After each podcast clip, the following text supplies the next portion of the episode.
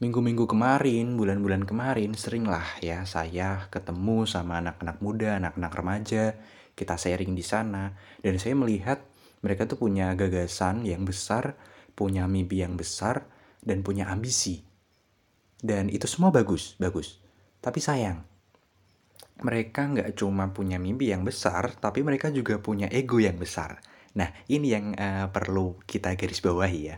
Anak-anak muda sekarang kadang tuh suka milih-milih gitu loh. Ketika contoh misal dikasih suatu amanah atau suatu pekerjaan, dia bilang, eh masa gue harus suruh kerja gini sih? Eh masa aku harus melakukan ini sih? Kan aku ini, kan aku itu, bla bla bla bla bla gitu kan. Itu sering banget saya saya uh, melihat secara langsung gitu loh.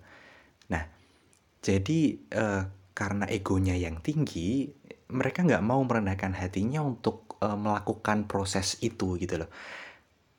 Karena kata orang-orang yang udah sukses nih ya, sukses itu karena kita melakukan sebuah proses, kerja keras dan juga konsistensi.